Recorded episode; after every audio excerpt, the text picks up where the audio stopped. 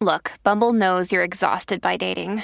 All the must not take yourself too seriously and 6 1 since that matters. And what do I even say other than hey?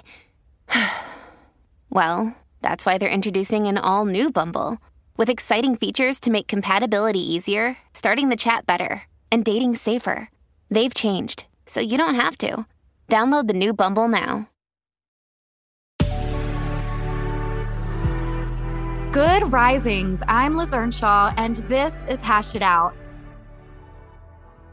Today, I am joined by my friend and colleague, Lindsay Bauer, who is a licensed marriage and family therapist. She works with people to help them connect to their mind and body and specifically specializes in working with those embarking on fertility treatments and dealing with infertility issues.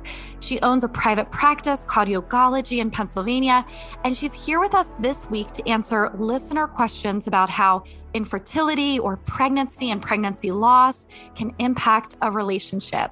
Thank you so much for joining us, Lindsay. Hi, I'm excited to be here, and I can't thank you enough for having me as a guest. It's awesome. I am really excited to talk to you today, and I know that the audience is excited to hear you too. So I'm going to read you our first question that we got from listeners. We got a lot of questions.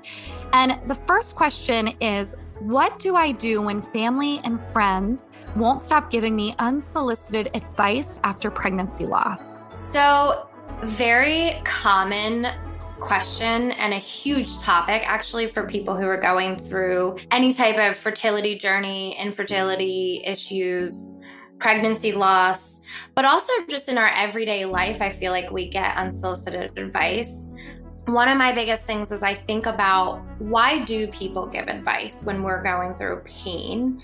And I think a huge piece of this is our pain brings up their pain, whether it's they have been through something similar and now that we might be going through it, their their own journey has been triggered or their own emotional trauma has been triggered. So that's one piece of this. Also, I think if your parents or loved ones are giving you the unsolicited advice, I think it's because they want you to be happy. They genuinely just want your pain to go away, and that's not how things work. So, I personally like to say, This is really hard on me, right? So, what I'm going through may not be your experience. And if for a moment we could just be present in what I'm going through, and if you want to talk about what it was like for you, if you want to talk about what you would do, that's fine, but that's a separate conversation. But again, I think that's up to you, the person who's suffering from this pregnancy loss. How much do you want to hold that space for them? Right. So if you're getting unsolicited advice and you primarily want to draw a boundary for them and don't want to get into what their experience is like, I would simply say, I'm not looking for advice right now and could really just use a listening ear. So, prefacing what you need in that moment is really helpful.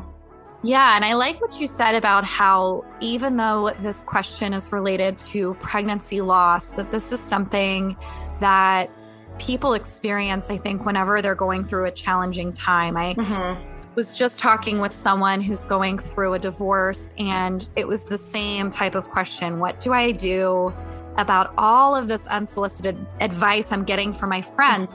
And one thing that came up, and I'm wondering if either in your personal life or just in your practice you've seen this, but I thought this was interesting, was that the unsolicited advice often feels very extreme as well.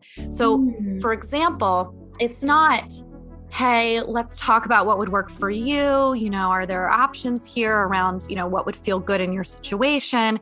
It's very black or white often. Mm-hmm. So something like, why don't you just start the fertility treatments? Or mm-hmm. you should just adopt. I'm thinking of the type of advice that would come up around pregnancy loss. Or why don't you just dive into a hobby?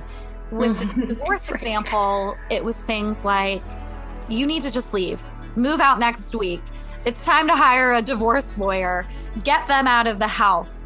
And that sometimes just the fact that it feels so black and white mm-hmm. and it doesn't feel like it understands the nuance I think that part adds a lot of the pressure too. 100%. I mean, think about like, let's say you do actually want advice and someone says something extreme like that. Well, wait, I'm not ready for that. So then it's kind of, it starts to diminish or even overwhelm any type of solution for you. So it kind of takes away from your ability to then cope or manage. Yeah. Yeah, that's such a good point. Yeah. And I think it's like, oh, you don't understand my situation. Mm-hmm. If you're telling me just to respond to my pregnancy loss by adopting, then right. you're not understanding how much grief there is here, or you're not understanding how much of the dream of has been taken away. And it's not just about like the action, it's about wanting to be understood. Right. And it's taken away from the present moment. And that kind of what I was saying earlier is I think it's really hard for people to sit in pain. I think it's hard for people to be present in pain. And a pregnancy loss is a tragedy. I mean, that's huge.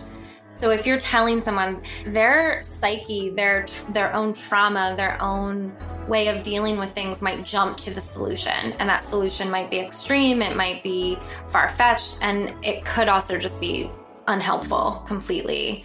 What I've been working on personally is when somebody is quick to give advice or solutions, I say, actually, that's not very helpful for me right now.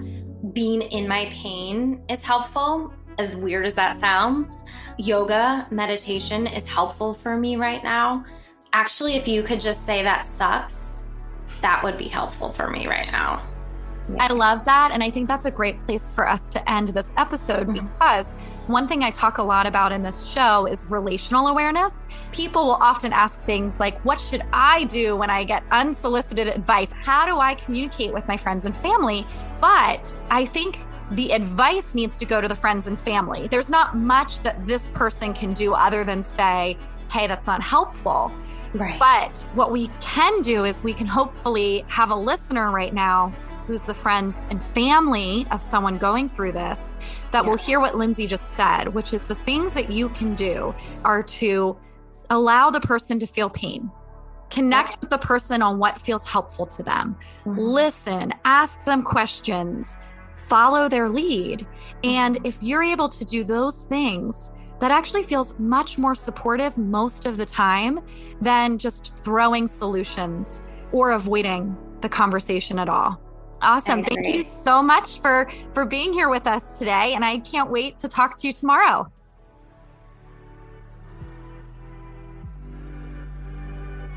I'm Liz Earnshaw and you can find me at Liz Listens. Thank you for listening to Good Risings. If you enjoy this podcast, please let us know by leaving a review. We love hearing from you.